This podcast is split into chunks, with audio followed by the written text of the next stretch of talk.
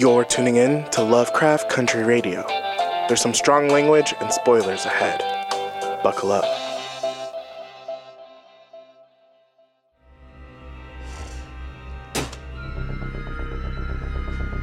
Fuck you, pig. And it fucking stinks in here. Come on, Dee. Come on, Dee. That's what I like to hear. Yes. I don't feel even a little bit bad hearing this little kid go off. Not a touch bad. I'm I'm here for it. I'm behind her. we support this movement and I know that we want to keep our babies safe, but I have to say me personally, this is the exact kind of energy I want my children to have in their souls. Thank you, Dee. I love this episode and I'm really excited to talk about it with you and our guest. Yes. So let's get into it. Episode 8, Jig-a-Bobo.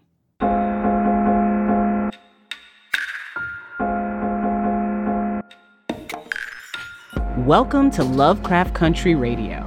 I'm Ashley C. Ford, podcast host, writer, and horror enthusiast.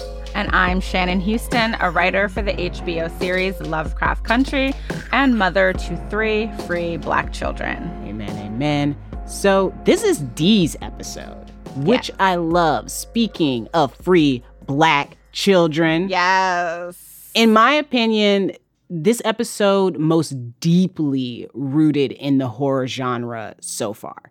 I'm obsessed with it. Every, I mean, it was creepy, it was thrilling, and it definitely, this is the one that I was like, if I'm gonna have nightmares, it's going to be about these characters. And I was absolutely right. Yes, terrifying things have happened. Beautiful things have happened. Me personally, I'm a little exhausted. I'm not going to lie. the reason I'm exhausted is because this is episode eight. And at this point, Ashley, we have stand so many of the actors on this show. And I can't believe that we are now being presented with yet another actor whom we have no choice but to stand. Jada Harris, aka Dee, aka Fuck You Pig, a young icon, Mm. a young icon in the making. she's here. She's here. It's already iconic. So let's recap this episode a little bit. We center the ways Dee is trying to cope after the trauma of her close friend Bobo's horrific murder. Um, some of you definitely caught on to this sooner that Bobo is actually Emmett Till. I saw this conversation happening online. I had my own inclinations, but I also knew there were things coming up. I knew that like this story is always revealing itself a little bit more. But we're watching Dee confront this murder. We are watching these adult characters who don't know how to reconcile their own trauma turn away from Dee in the process. They're all focused on each other. Even when there are moments when she is, in theory, the concern, the reality is everybody is still concerned about themselves and Right. going about their own business and dealing with themselves at the center. Yes. And it's such a strange episode. I mean, I love so much of the energy that we're getting for Dee, and it's also terrifying and it's hard. There's just mm-hmm. so much to unpack here. And as you mentioned, Ashley, there is a very serious horror element, of course. So later on, we're going to bring on Tananarive Due, film producer and horror scholar, to discuss some of those elements. I'm so excited. I've loved her for so long. I loved watching her commentary in Horror Noire Yes. on Shudder. I have loved following her on Twitter for years. She's brilliant, but Yes. we've got other things to talk about. Let's talk about our girl Dee. Mm. So, this episode opens with a profound tragedy. We have the death of Emmett Till, and in the world of Lovecraft, this is Diana's best friend. And uh, when we were talking about that opening scene, um, and this episode is written by Misha Green and Ihuoma Ofordire, we thought a lot about grieving somebody and what it looks like just before you're going in to view a body even when that body isn't Emmett Till's body, but what that what that feels like and what that looks like and what Diana would feel like and what she would be hearing all around her. So there's I think one thing that we were trying to think about is there's so much happening before you even step into that building, into that Mhm. that funeral. There's already a world of grief and a world of horror and a world of trauma and also a community. Mhm. Everybody is there. This is true. The line was around the block and around the block and around the block. Hundreds of thousands of people were there. But the reason that this story was important to us is because Emmett Till has come to mean something that's larger than life to a degree. And I think one thing we were wanting to do is to remind you that this was somebody's best friend Yeah. that this was somebody's baby, that this was somebody who lived in the neighborhood. So those are his friends and family members in that line, along with a ton of people who didn't know him. And that that matters. And what did you think of that scene? How did you feel not knowing what was Oh. coming? It was claustrophobic. Mm, it was that scene was claustrophobic i i did not necessarily grow up in a family that dealt with death well but i also for one reason or another did grow up in such a way that it wasn't until i was in my 20s that i had a deep grieving process that was about death mm, like it took me that long to get there. And that was not true for most of the kids in my community. Um, and I remember having to go to funerals of people who I didn't necessarily know or wasn't necessarily close to. And I remember that feeling when everybody is either like leaving the sanctuary or just about to go into the sanctuary and the bodies pressed against each other mhm. and people stopping in grief because it's like they can't take another step. Someone Mhm. else coming up to carry them along. The conversations, especially as a kid, that are happening around you, but no one's necessarily talking to you Yes. unless they're offering platitudes. So they're just telling you things like, don't worry, baby, everything's going to be okay. right. And nobody is addressing the pain you see. yes. Nobody is saying this is painful and that's okay. They're saying you're going to feel better eventually. So let's just kind of ignore this right now internally. Maybe it wasn't a good idea to bring Dee. Ain't no getting around this. Every Negro's rite of passage in this country, child or not. Uncle George would have wanted her to see Bobo. we've now been on like quite a ride with all of our characters. We know a lot. We don't know everything. There's more to find out, but we know a lot. And we know that they're all struggling with things. We know that they're all keeping secrets still. Mhm. There's just tension. And so, on top of all of that, they're now standing in this line.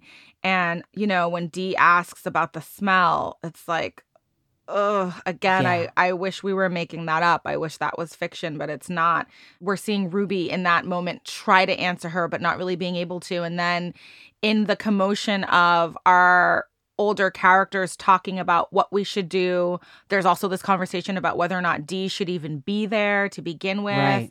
um, which is a really interesting question to ask about violence and blackness and children. Mhm. Again, all of this, unfortunately, very familiar, very Right. timely. So I love that opening scene, and it's also heartbreaking. And then you have It's a Cruel Summer playing over, Ugh. which is like, why, Misha? Why do you do these Why? things to us? Why?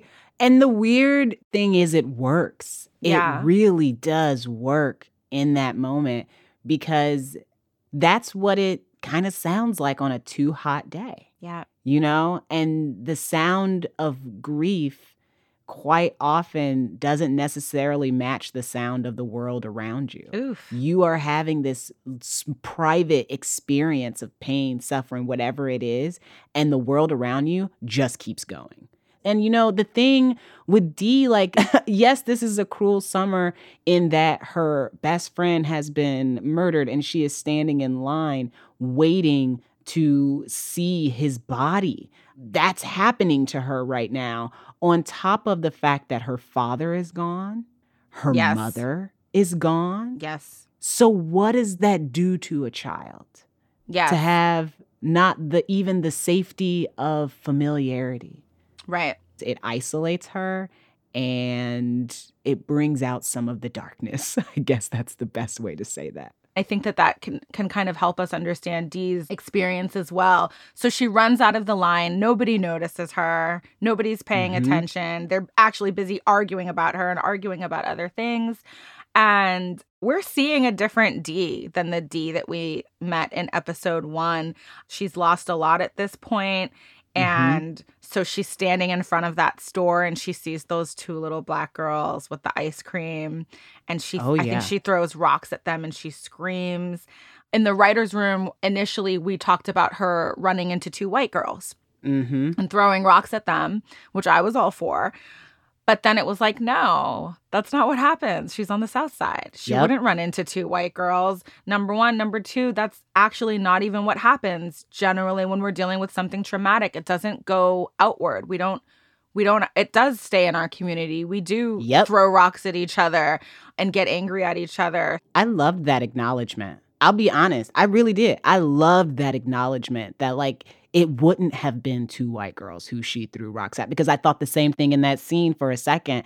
You're like, why is she throwing rocks at two black girls? And you start thinking about it, it's like because that's where she lives. Because to be perfectly honest, at this point, the idea that I'm getting from Dee is that if she did before, she doesn't have expectation that white folks would be upset or that they should be upset That today. too. That too. It's really easy when you don't have any expectations of white people. When you're like, I like white people weren't ever coming to get me, no way. White Right. people weren't ever trying to save me anyway. White people weren't ever gonna feel this pain anyway.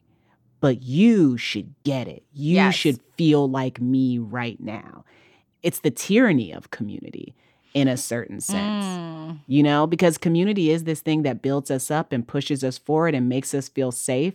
But community, when warped and, perver- and perverted in a certain sense, or when placed under oppression and, and, and desperation, community can become a place that says there is no room for individuality. Mm. Mm-hmm. And if Mhm. I feel, you should feel. Yes.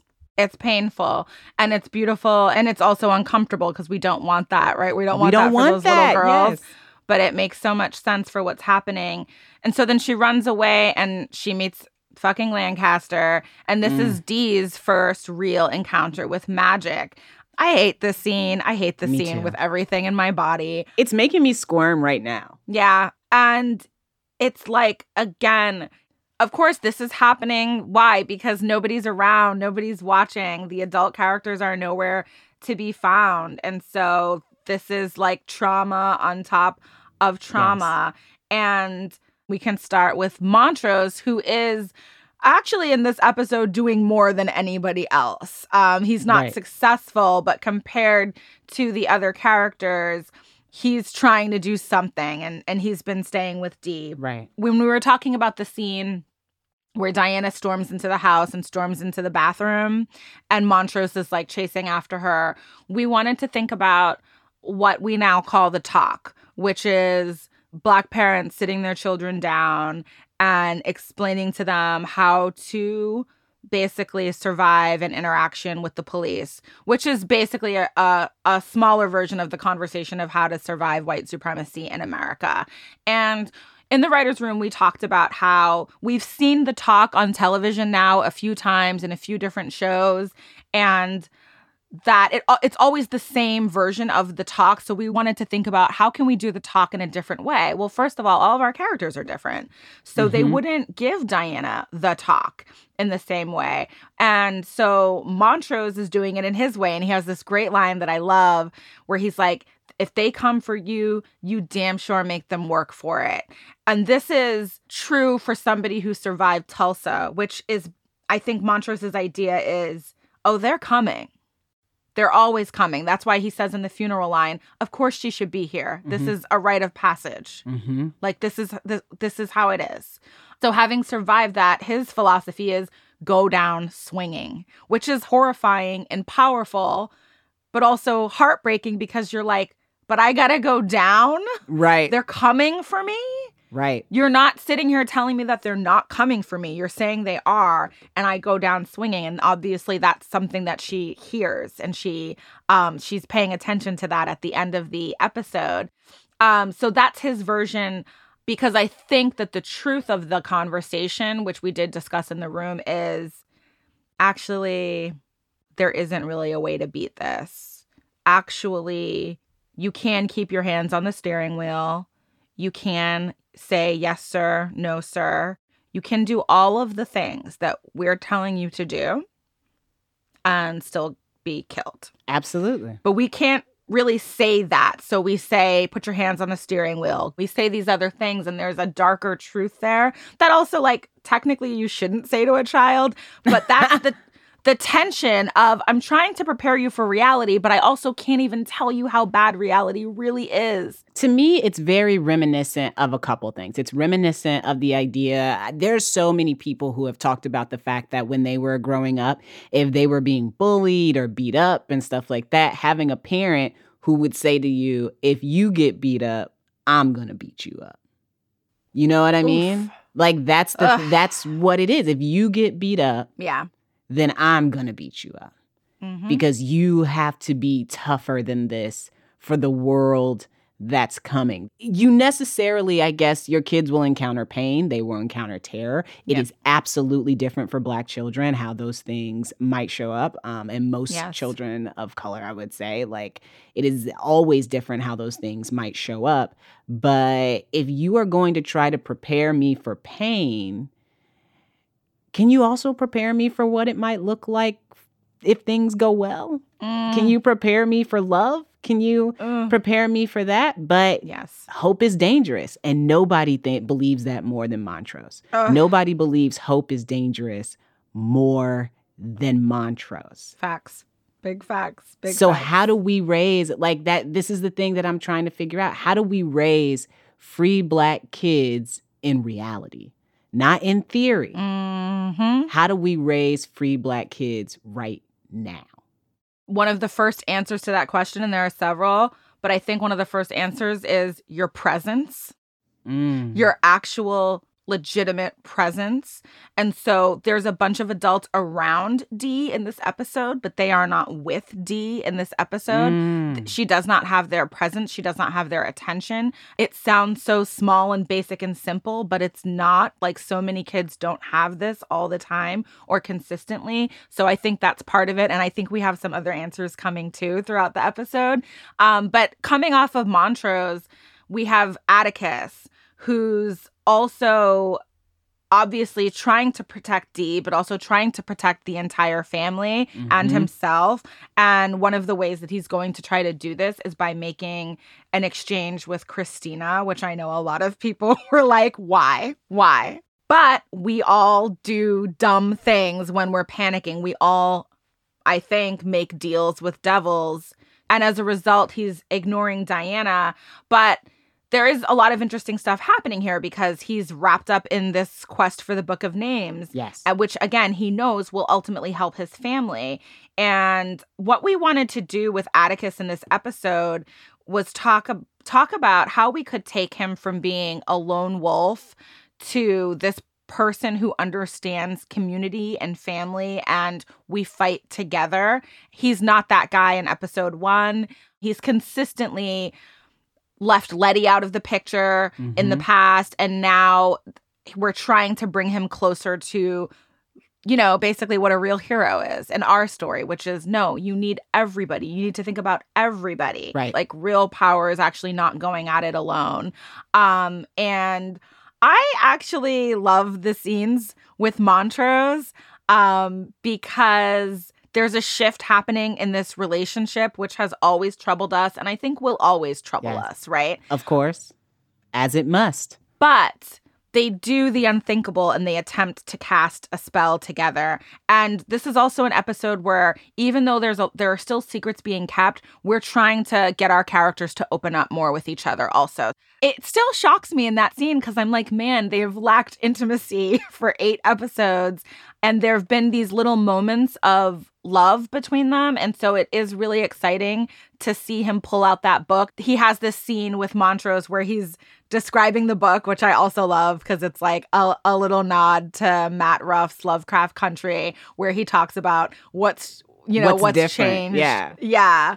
Um, Dee's a boy named Horace, uh, which was a change that we made. We made lots of you know changes, but um, Quite a few. It's a sweet scene. And then Montrose says, Well, if Christina said that casting a spell is about intention, I got some fucking intention. Yeah. I don't intend for you to die. Let's do this. Bechomen bekantoka kang safnam. Amen. And then they do it. And it appears that nothing has happened. And of course, then we also get this other secret, which is that Montrose has dyslexia. Yeah. And Tick says to him, What does he say? Uh, that better be the last secret. Yep. And we know and we that, know that it is not the, last secret. And you know, one of the reasons why I really love that moment is because because the communication between these two characters, this father and son, has been so poor for so long. There's so much there that it's very clear that if they had been able to communicate with each other earlier, Yes. it's not that they would not have encountered any of these things. It's just that they could have been on the same team um, from the beginning Yes. and so Yes. much violence and so much that has gone down between them would not have necessarily had to have been. But Yeah. you know how fate goes. You know, like I said before, Ashley, on the one hand, I'm really mad at all of our adult characters for not being there for Mhm. Dee, but they are also dealing with a lot. And that's true for Montrose and Atticus, and that's also true for Atticus and Leti. Oh yeah. And Ji-Ah, who is here with us Woo! in the flesh. Are you looking for a room? I'm looking for Atticus. So Leti does come back to the house looking for Diana. In her defense, she actually is looking for her. She yells up at the stairs and she gets sidelined because there's a young woman sitting in a room waiting. And that woman is Ji-Ah. hmm And your thoughts, your thoughts on Ji-Ah. Wasn't ready.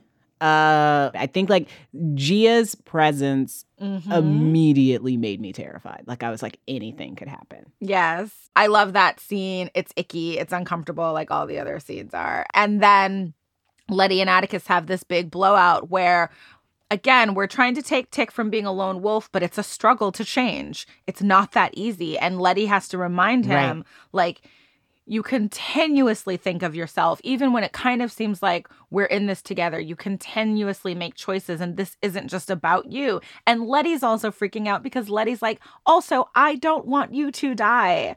Um, side note, I'm also pregnant. Right. I don't right. think she says that to him. No, doesn't which she like, and he says that, you know, when he's talking to Montrose, one of the things they talk about is the fact that he knows Leti is pregnant, Right. But she hasn't told him yet. Right. And that, in and of itself, I'm already like, okay, first of all, how long has it been on this show? Because this pregnancy is a little twilighty. Hey, don't me, do that. All right. Don't do that. I'm sorry. It's a little, it's a little Renesmee.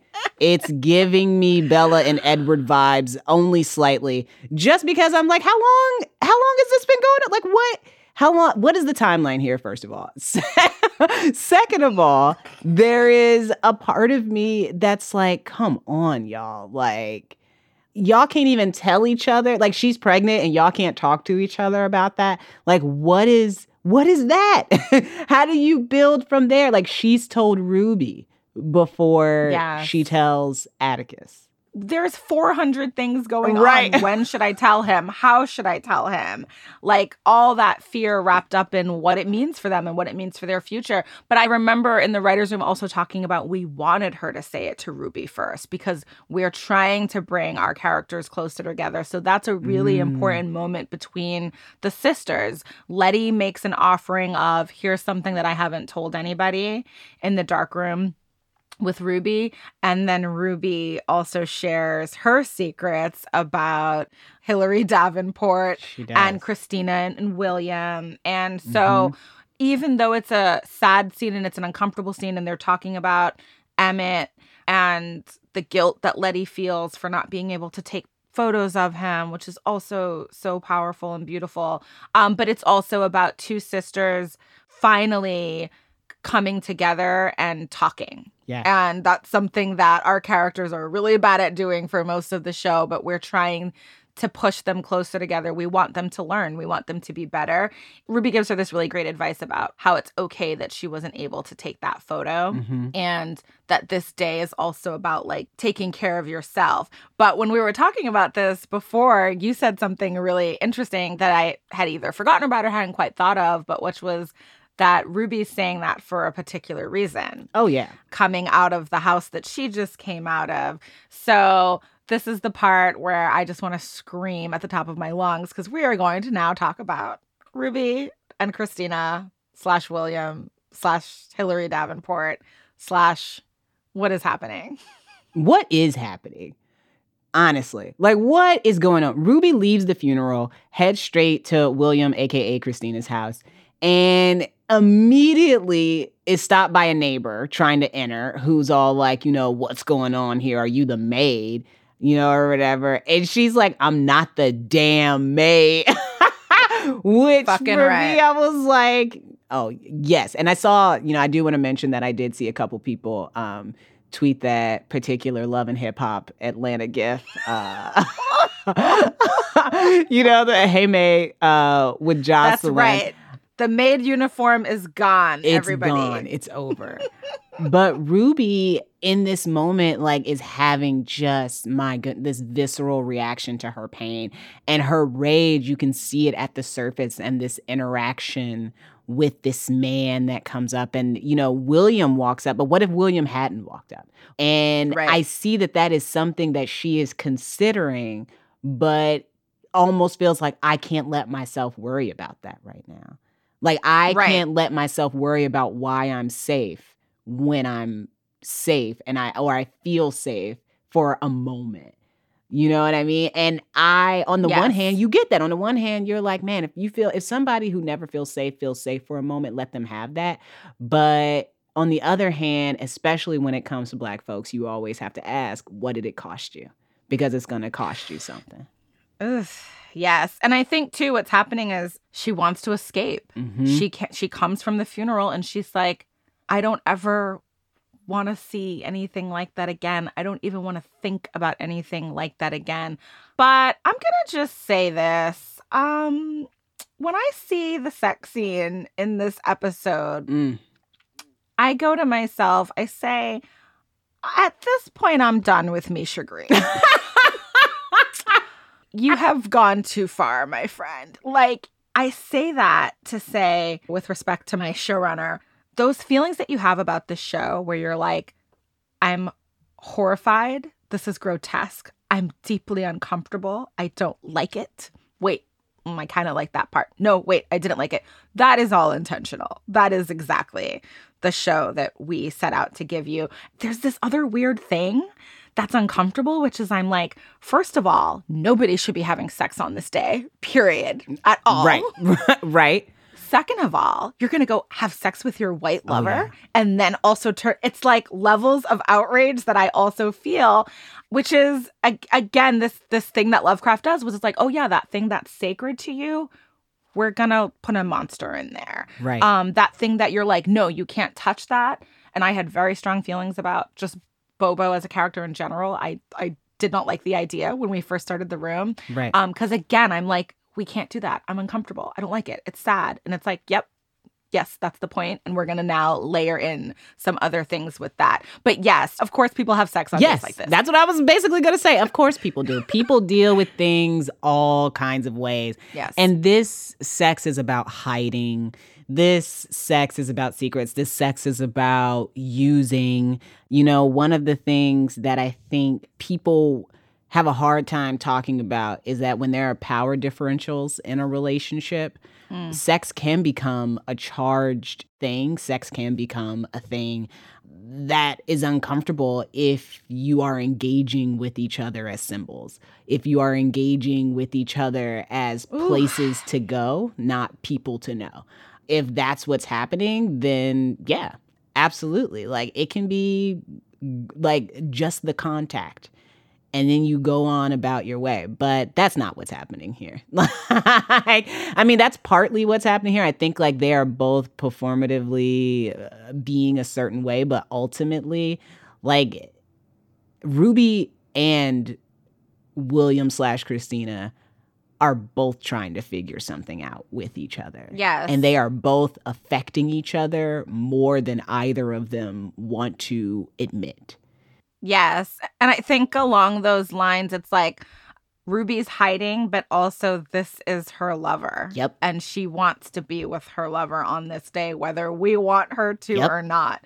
If that wasn't enough, Misha Green, you then decide to have this follow up conversation with Ruby and Christina, and it chills my blood to hear this exchange because it's also it's so beautiful. Mhm. like what ruby is saying i should have been on the south side with my people. Everything she's saying it feels so true and beautiful. And then you know she says to christina i want you to feel what i feel Mhm. which we know isn't really possible but she says it.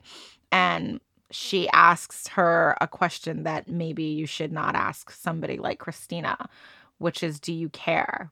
And christina gives ruby and us her answer and it's probably not the answer that we expected but it's also an answer that feels so true to christina Mhm. who says these uncomfortable truthful things which is simply no A 14 year old boy was beat and shot to death, then tied with barbed wire by the neck to a cotton gin fan and cast into the Tallahatchie River.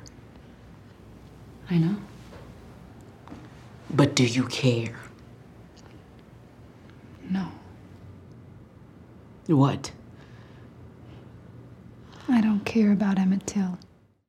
And Ruby is not admitting in this moment what she's seeking from Christina. mm-hmm. She will not admit that what that question is about is not necessarily whether or not Christina cares. Because if she really cared how much Christina cared, then she would have cared before they had sex. You know what I mean? Like if she if it really made you this upset, if it really made you this hot, why are you just now considering it? Yes. And then, you know, again, layers to a scene. Not only do we hear Christina saying no, but then she turns on Ruby and she's like, I don't really think you do either. Mm-hmm. And if Ruby wanted to be on the south side, why wasn't she on the south side? Mhm. And that's what Christina's saying. Like, you wanted what you wanted, which was to fuck me, which again is like, you do not say Right. that on this day, but she says it and it's crazy. And I think that Ruby is changed by this conversation. I think it has an impact on her, but she's not the only one because later on we have this scene where Christina goes and she quote unquote experiences Emmett Till's death. So many uncomfortable feelings about Mhm. this scene as well. Just watching her do this and knowing that it's partly coming off of this weird connection that she has with Ruby, where she, you know, Ruby said, I want you to feel what I feel. And so, in a weird way, Christina's trying to do that, but it's so violent and horrific as it should Mm. technically be. Um, Ashley, how do you read this scene? I read it as a co-opting of an experience and of pain. I read it. I'm. I'm honestly. I, I read it as a false attempt. You know, maybe the best she could do. I. You know, I don't know if Mm. I can say a false attempt. I can definitely say an unsuccessful attempt at understanding what it actually would have been like Mm. for that black child to experience that moment. One of the things that upset me about this was the fact that she had white people do it to her. like, yes. to be perfectly, like, in my mind, if anybody needs to blow off some steam, Uh, in this moment, Mm. at this time, in this city, it. it's not these white dudes who who are clearly taking pleasure Yeah. in this moment and in what they're doing to you which you know at any time like she's experiencing this pain she's going through it she's on the ground she's been shot she's got barbed wire around her neck but all the while she knows she's not going to die yes. she knows she's not going to die. And knowing that means the entire exercise is for naught. If you know that you are so protected yeah. that even as you experience this danger, you will not perish. You will not lose your one sweet, precious life that everyone else is terrified of losing at any given time, including children and everybody else. When you don't have that fear for real in that moment, you are pantomiming. You're just pantom. It's an emotional mm, pantomiming, and yep. it's so familiar, to be perfectly honest. I think also like you had this great point about what we do collectively to rationalize our oh, behavior. yeah. And what that there's a connection there to this show too. Absolutely. You know, one of the things that I've said before, and I'll like, I'll probably be saying it until I die, is that rationalization is the closest human beings come to divining magic. It is the closest we come to divining magic because of how good we are at convincing ourselves that anything we want to be true is true. We can rationalize anything. And I believe that people sit in their lives and in their homes and rationally believe to themselves every child that does not belong to me has nothing to do with me. And so it's not that it's actually the right choice. It's not that it's actually what's best for the child. It's just that I know that I'm not going to face any real repercussions from abdicating what is to me a communal responsibility. So, yeah, so where does that leave us? Because, you know, eh, it's hard. Nobody's saying it's not hard. A lot of kids are going through a lot of stuff. Can we save them all? Can we go take care of them all? Like, I don't know. But I know that it's not helping us to sit around and talk about the fact that we shouldn't have to try.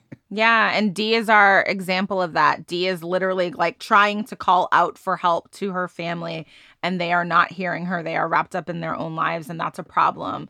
And she gets very angry. And so I want to also take a moment to talk about all these angry ass ladies of Lovecraft Country. They all mad.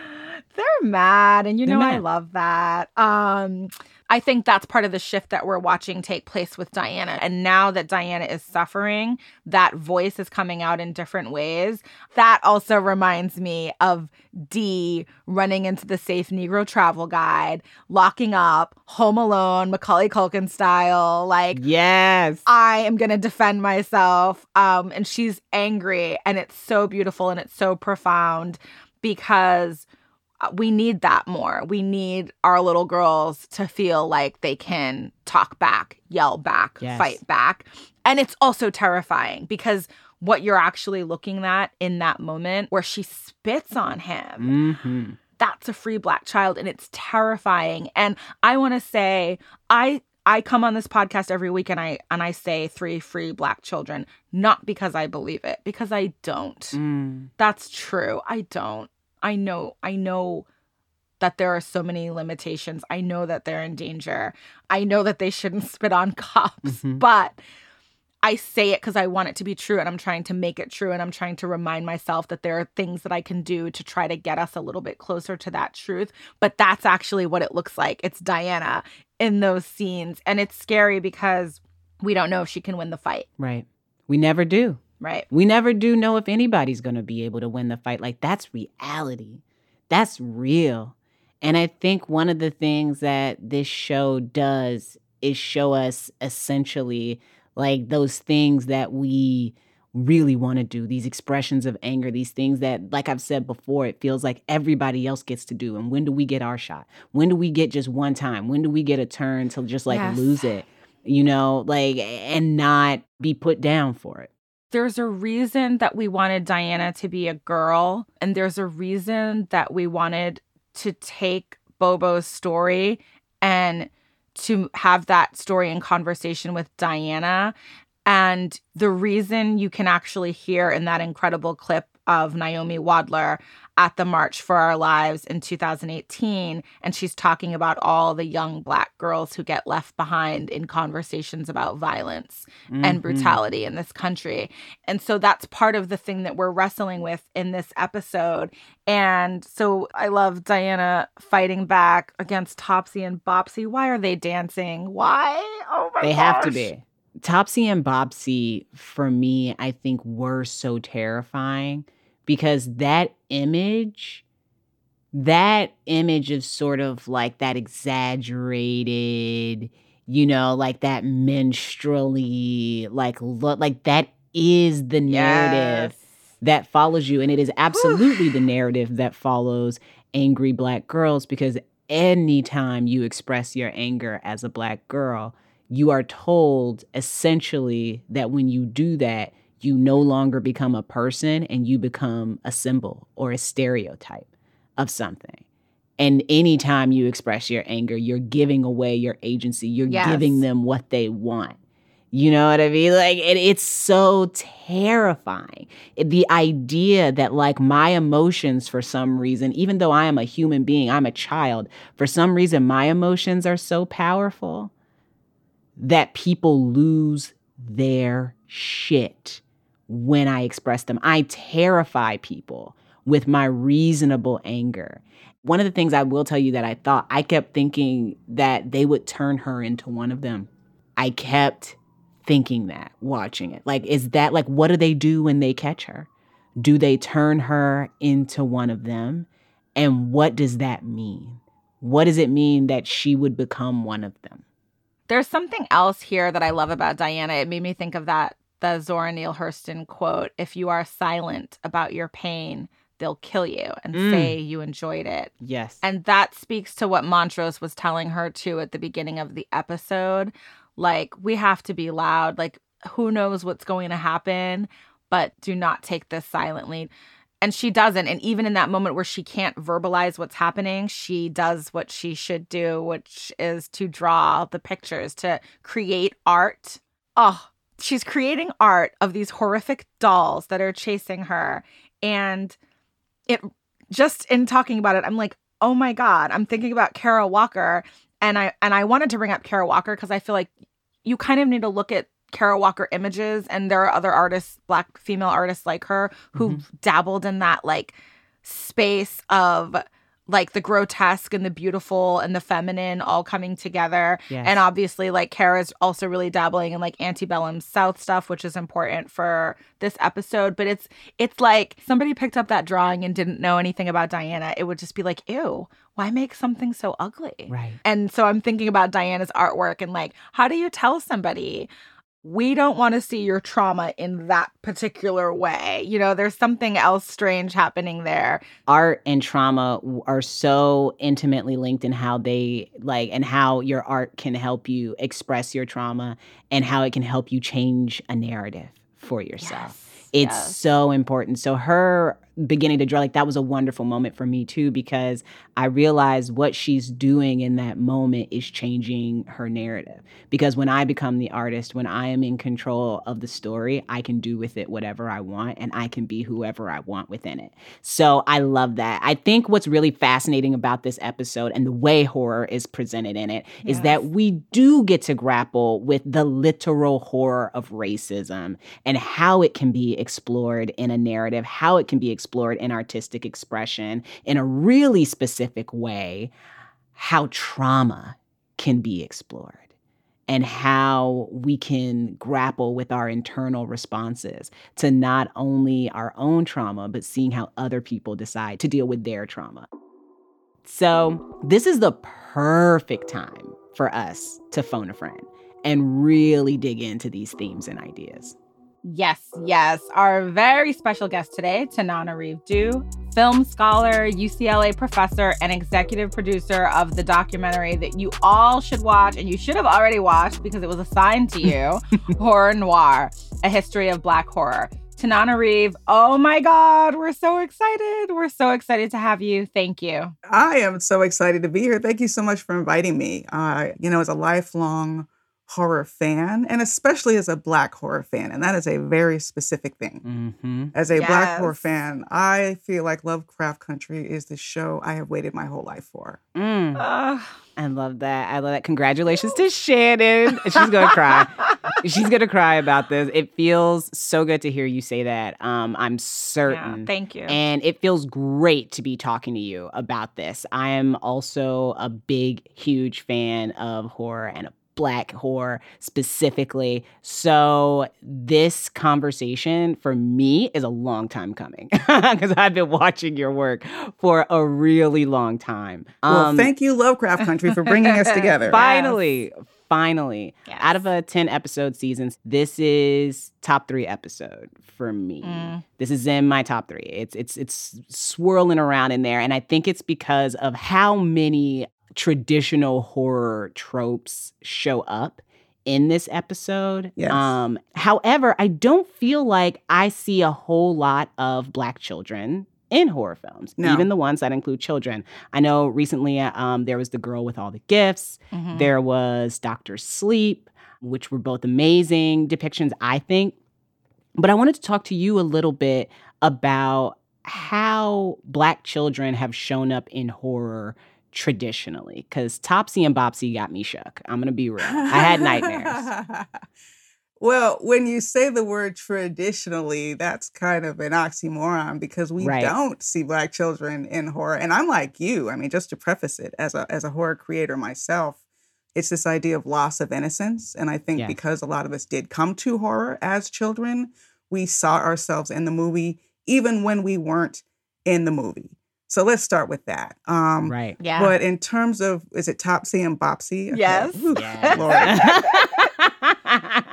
You know the, The vibe girls. the vibe they were giving off and i think in the best of ways for me let's just go to modern horror us jordan Yes. peele you know Mm. um, who very famously uses a black family again never been done Mhm. it's, it's it's such a low bar for things that we've never been able to have in black Right. horror before Yeah. so a black family in a horror movie and the children playing such an important role and their doppelgangers being so scary yeah. that's what came to mind when I was watching um, Topsy and Bopsy in all the best ways, right? yes. But in terms of where have we seen children, I mean, not that often. Uh, so there was the people under the stairs, Wes Craven yes. did that and had a little black boy as the lead, which was amazing. I mean, way ahead of its time. And I loved it. I watched it every chance I got as a kid, even though it terrified me and made me think that like white people might be living under the stairs of almost every house I was ever in. Right. So there's some of that energy, even in this, come to think of it, you know, um, which is about Yes. hidden worlds on so many levels and secrets, as you all were just discussing.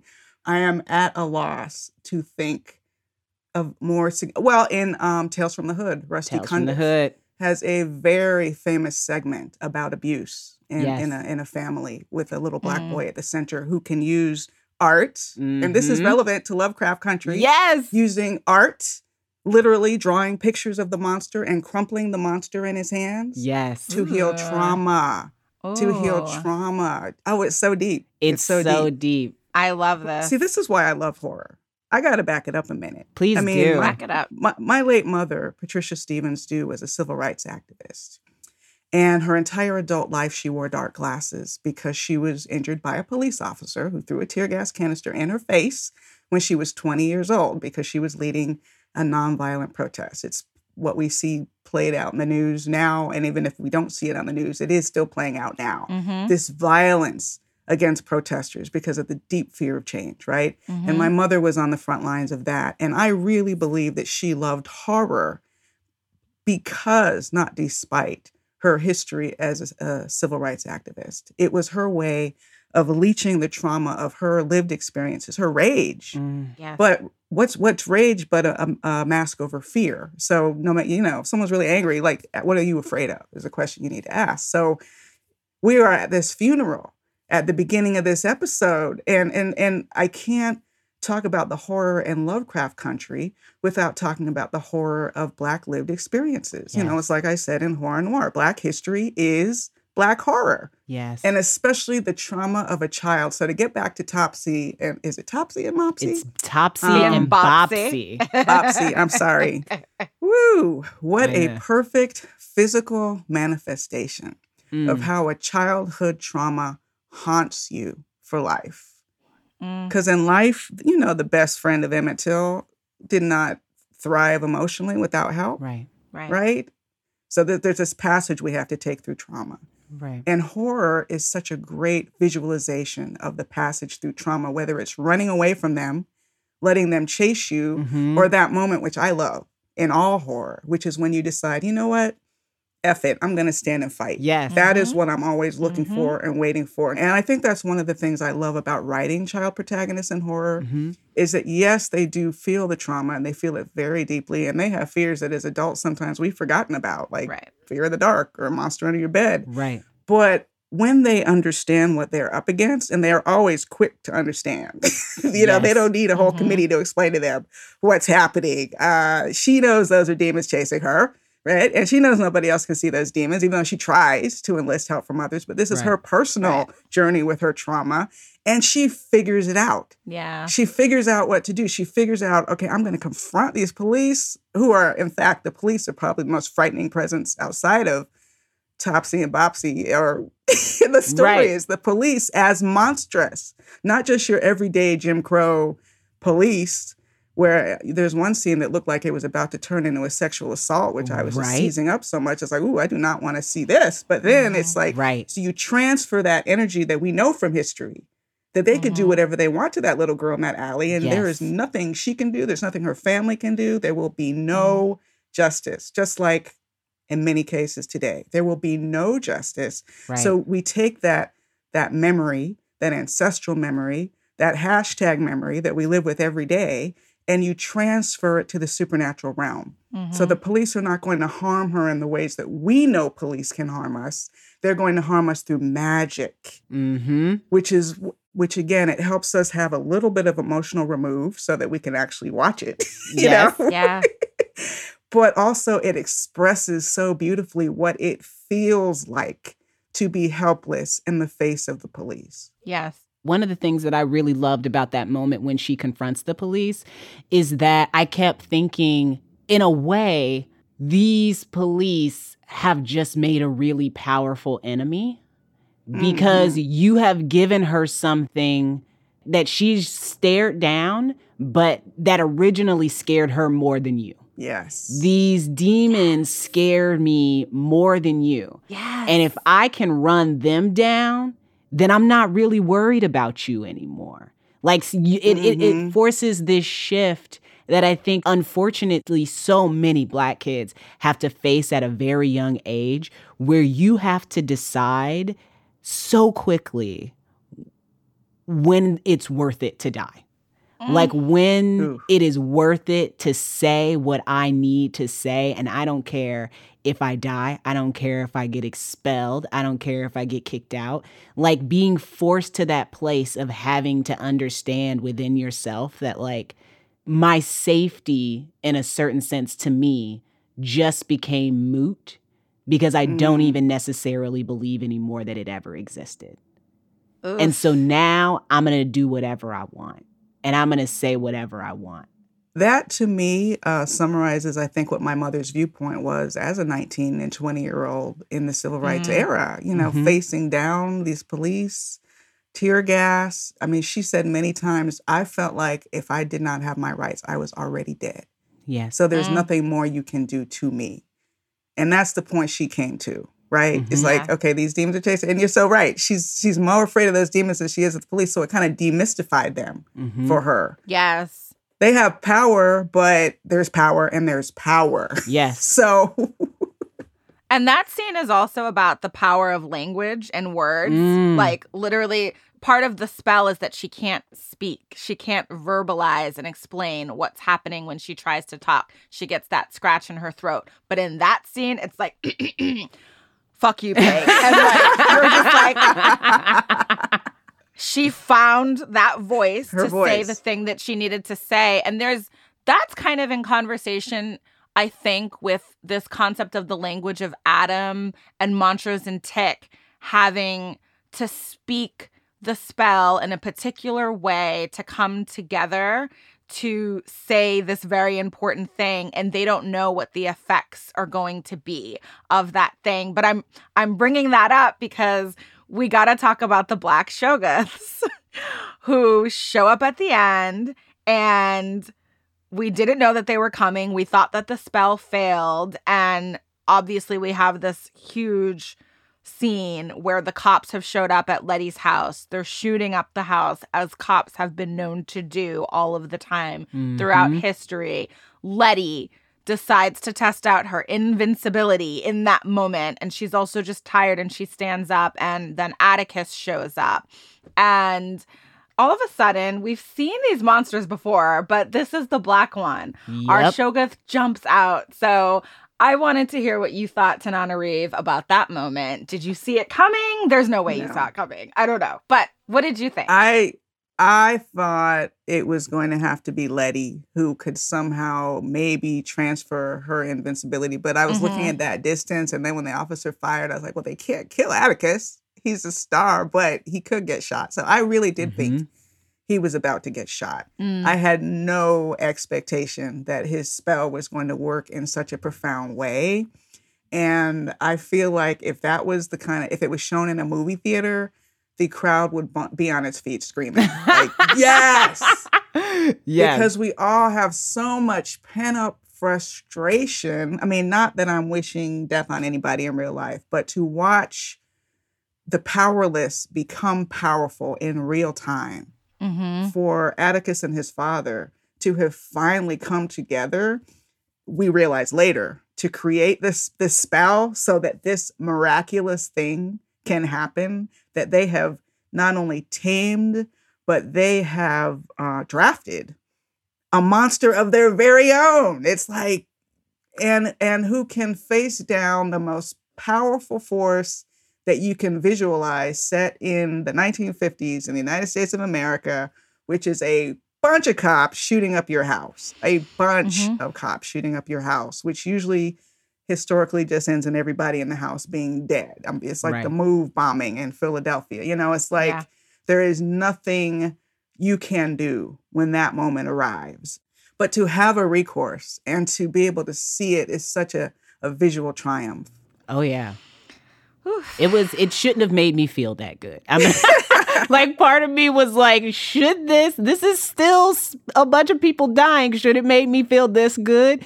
Um but I decided ultimately to just embrace it. Mm-hmm. I think that's what my therapist would have encouraged me to do.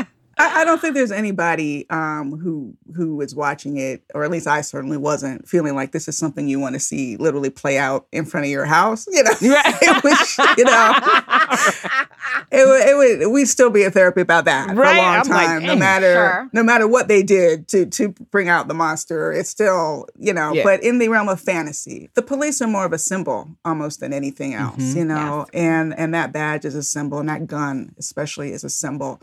So to see black characters having to use research, having to come together as family members and share what they know, all those things that are are real, all those things we actually all should be doing. But to be able to create something that powerful in that spell and to see it come to life in such a powerful way in a moment that felt so helpless is just yes, I get up and cheer. Well, this has been amazing. I don't know what it is. Maybe it's just this episode, this conversation, being with Tananarive. I have been holding back tears for this entire time. tears of joy and stress and horror, all of the things. Uh, I feel all of the things right now.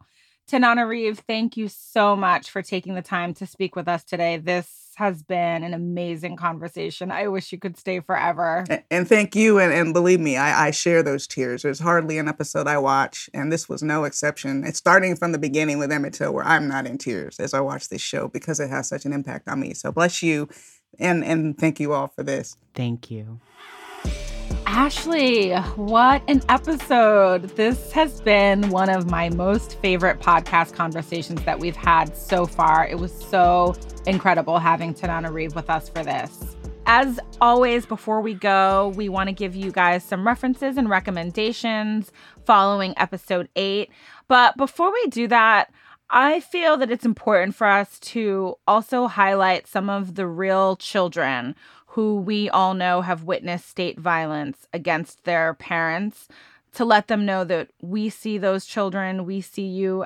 And I am going to say, and I think Ashley feels this too, we will do more, Absolutely. period. And there's more work to do. So some of those children include the children of Jacob Blake, the child of Philando Castile, the children of George Floyd, the child of Korryn Gaines, the child of Atatiana Jefferson. And I also want to mention some people and organizations that are doing work with Black youth in America. Preston Anderson, Amber Butts, and Kevin Beckford of the Hustlers Guild, Black Girl Code, and Wings, which is a mentorship program for young Black girls in Baltimore. Um, support these people and their work if you can and figure out ways to get involved. Along with that, we have some recommendations. Of course, Uncle Tom's Cabin, Child's Play, Naomi Wadler at the March for Our Lives. That's the speech that you heard in this episode. I'd also recommend Alison Saar's sculpture, Topsy, and The Golden Fleece. The film It Follows, The Girl with All the Gifts, and an incredible documentary that I recently watched about that Wings program that I mentioned earlier, Anatomy of Wings. What else do we have, Ashley? There's a book I really love that talks about the relationship between Black parents and corporal punishment. So essentially, hitting kids. Mm-hmm. And it's mm-hmm. called Spare the Kids by Dr. Stacey Patton. It's a really fantastic book that looks into the research and the history behind why uh, we sometimes lean toward corporal punishment or think of that as necessary, and some of the ways we can acknowledge where that history comes from and work around it or work through it. There's also the Langston League is creating an episode by episode syllabus for Lovecraft Country. You guys have been asking us for so much writing and I wish we had more time to do it. The good news is so many other people are doing those kinds of things and doing that kind of writing. You don't just have to look to us. Other people are doing this work and they're doing it really well. And Shannon, you had some self-care options for us, didn't you? I do because I I still love that you recommended living single to our audiences and to me mainly uh for these scarier episodes especially, but you know, I was thinking with episode 8, I was feeling really heavy after I watched it too, and I was like, you know, Topsy and Bopsy taught us that even in the midst of horror, sometimes we just have to dance. So, after this episode, I highly recommend listening to the Black Women's National Anthem, Back That Ass Up. It's a celebration of Black women in all forms, and it is not possible to listen to that song without feeling joy. So, I recommend that highly. I love it. That is our show for this week. Thank you so much for listening. This show is hosted by us. I'm Shannon Houston. And I'm Ashley C. Ford. The podcast was produced by HBO in conjunction with Pineapple Street Studios. Our executive producers are Jenna Weiss Berman, Max Linsky, and Barry Finkel. Aganadesh Ashagre is our managing producer. Our lead producer is Jess Jupiter, and our associate producers are Alexis Moore and Natalie Brennan. Our editor is Maddie Sprung Keyser, and Noriko Akabe is our engineer. Original music by composer Amanda Jones. If you like the show and you have a minute, you can review and rate this podcast via Apple Podcasts, Spotify, or anywhere else you might get your podcasts. It really helps people find the show. You can also stream the podcast on HBO and HBO Max. We will be back next week for episode nine, which premieres on HBO and streams on HBO Max on October 11th at 9 p.m. Eastern. See you then.